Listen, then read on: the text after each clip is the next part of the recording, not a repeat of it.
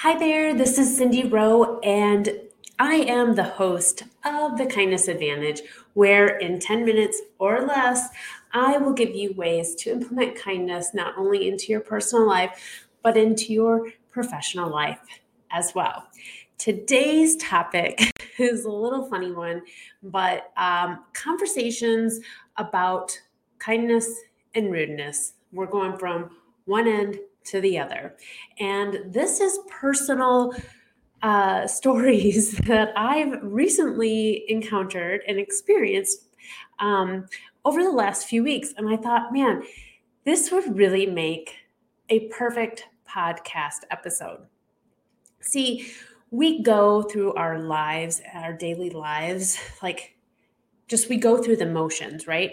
And sometimes um, we don't even realize we are being rude.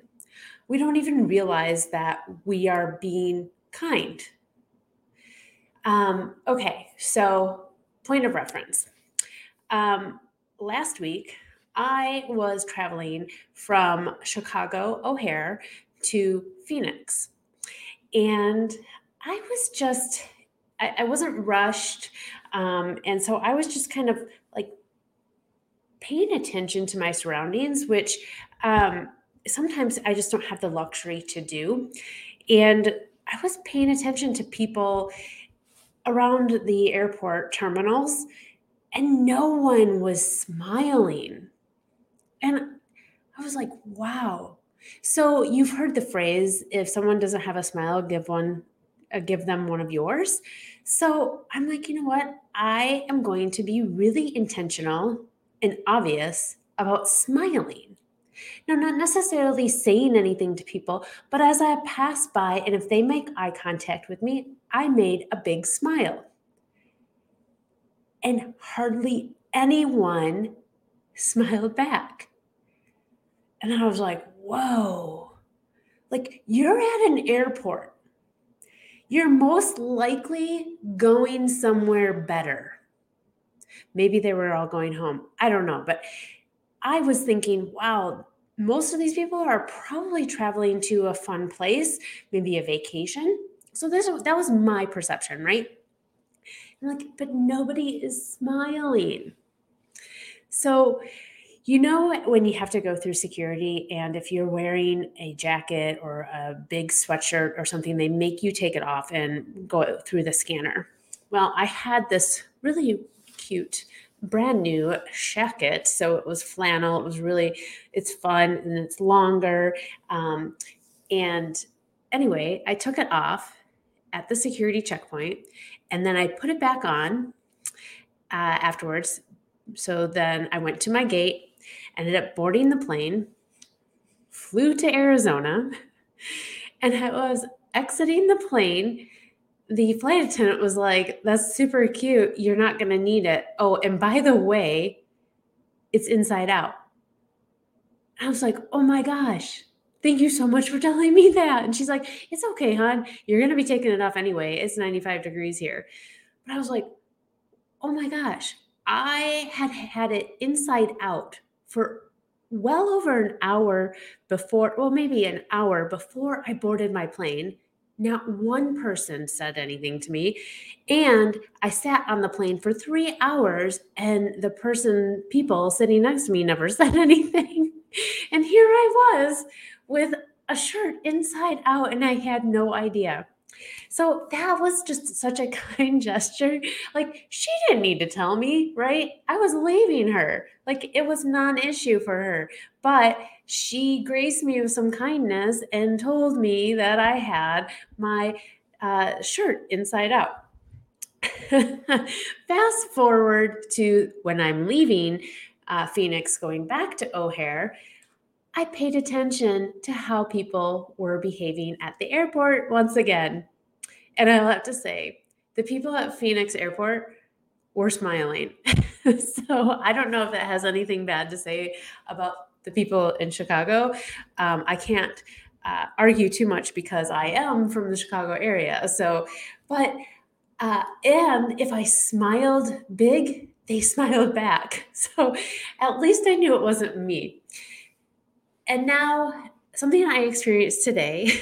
I actually was speaking at a conference in Madison, Wisconsin, and um, I was the opening keynoter. So I went into the room to make sure everything was set up and everything was working right.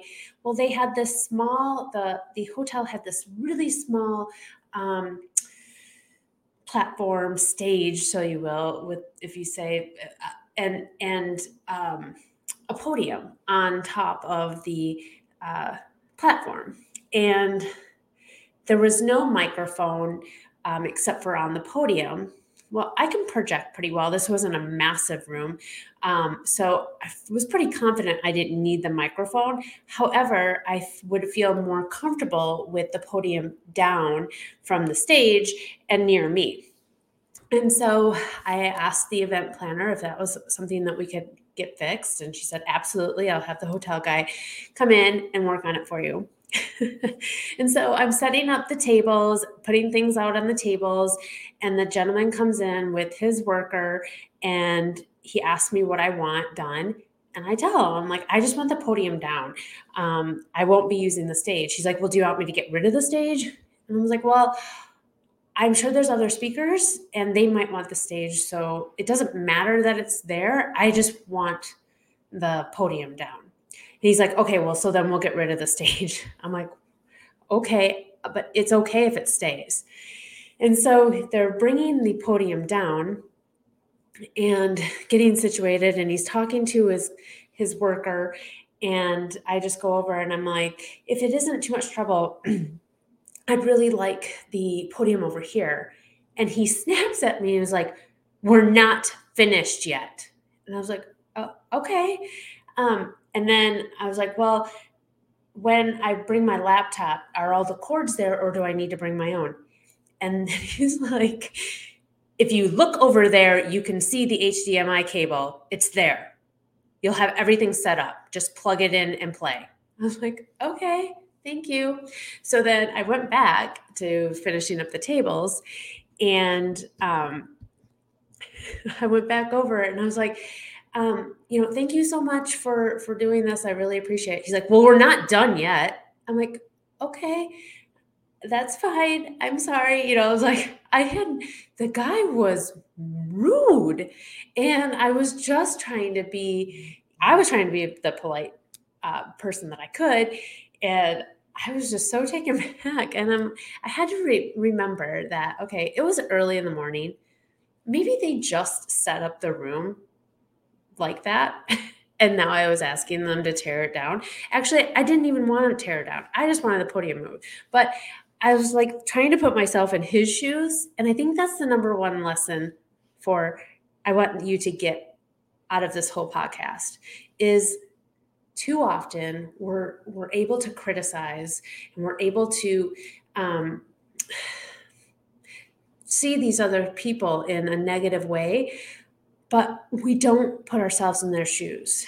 I have no idea how his morning has been and maybe he snapped at me because of a nasty text or maybe he's been up all night or maybe he just set up that room that way and now i'm having him change it up it probably had nothing to do with me. It had something to do with something else. And so I just told him, Thank you so much. I really appreciate it. And I walked away. Um, but I just thought I'd share it with you because I'm pretty sure that whirlwind of a week of having somebody, you know, pay kindness to me and then have somebody be pretty rude to me, um, it gives us a perspective to maybe just slow down relax, and really search out ways that we can express kindness and and provide kindness to others or actually provide grace for others that can't be kind in the moment. So I will leave you with this, like I leave you every week. Together, we can create waves of change through kindness. I thank you so much for tuning in. Please let me know if you love this episode by sharing it with your friends and subscribing. And I will talk to you next week, where I'm sure we will have an awesome topic you won't want to miss out on. Until then, have a great day.